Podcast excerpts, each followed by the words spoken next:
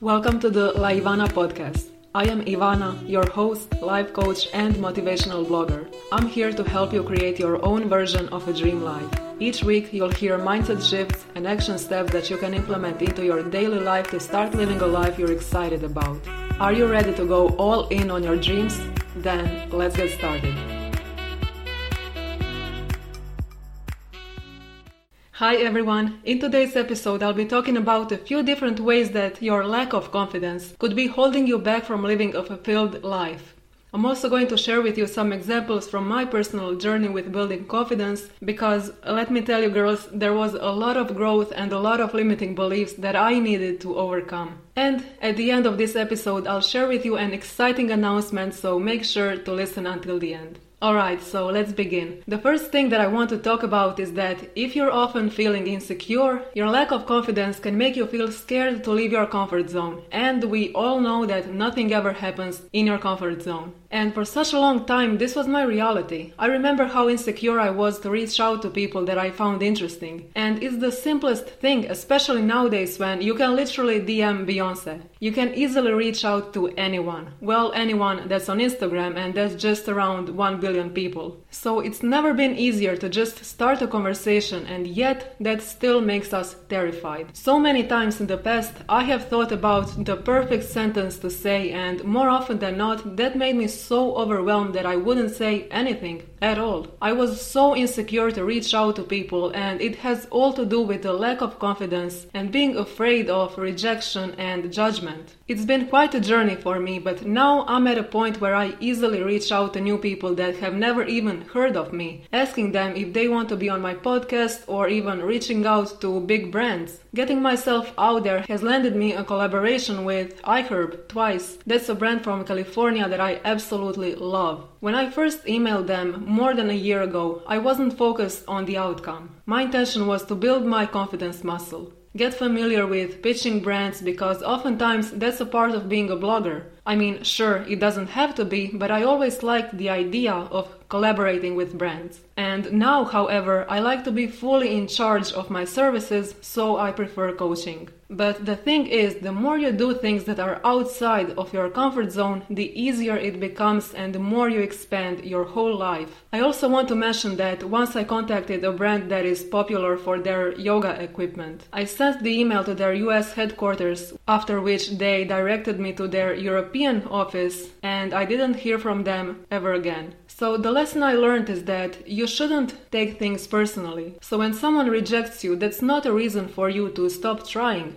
It's an opportunity for you to reflect on what went wrong and keep going and make better choices from all the feedback and new knowledge that you received. Another way that your lack of confidence could be holding you back is in the situations where you compare yourself to others, which makes you feel bad about yourself. I have also gone through this myself. I was quite jealous sometimes of certain women who were just radiating that confidence in social situations. I mean, I remember when I was at one seminar and my body language and my posture were screaming insecurity and high level introversion. So there I was, sitting in the back, arms crossed, legs crossed, afraid to make eye contact with anyone, especially with a teacher. And on the other hand, there was one woman that I remember vividly. She was so excited about the topic, she engaged throughout the whole seminar, and she was just living her best life. She was full of energy and confidence, and I wished I was like that. And those are the people that you remember, the people that you look at and think, wow, she's really living it. So don't be afraid to take up space in this world. Don't be afraid to fully be yourself and enjoy things you love without holding yourself back. That I wish mentality could be holding you back without you even realizing it. You wish you were more confident, but let me ask you, what's stopping you from being more confident? And be honest with yourself. There comes a time when you just need to sit down with yourself, and that's actually what I often do.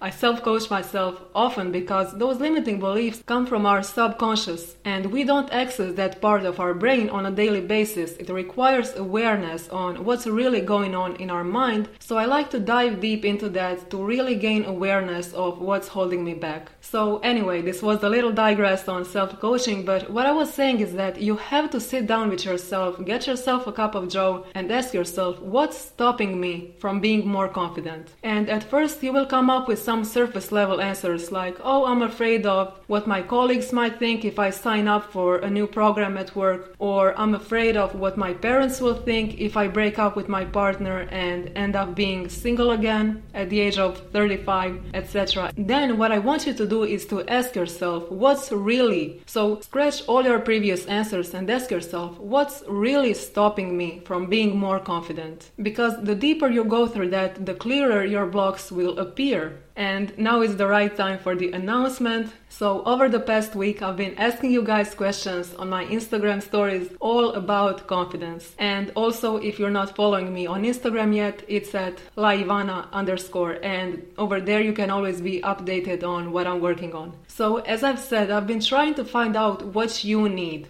what you want and really listen to you and what you're struggling with. So now I'm so excited to let you know that on Friday, June 26th, 2020. Put it in your calendar. It's Friday, June 26th. I'm launching free video training with slides and all that on how you can actually start taking action towards your dream life with confidence. It's going to be an interactive training with lots of questions and exercises, so make sure you have a notebook and a pen prepared. And in this training, you will learn how to become more aware of your fears, how to take back control over your life, and you will also create an epic action plan to confidently move forward and take action towards your goals. So on Wednesday, June 24th, I'm giving you a blog post to support this podcast episode where you will have the link to sign up for free video training. I am so excited to share this training with you. By the way, if you're listening to this podcast episode after June 26th, 2020,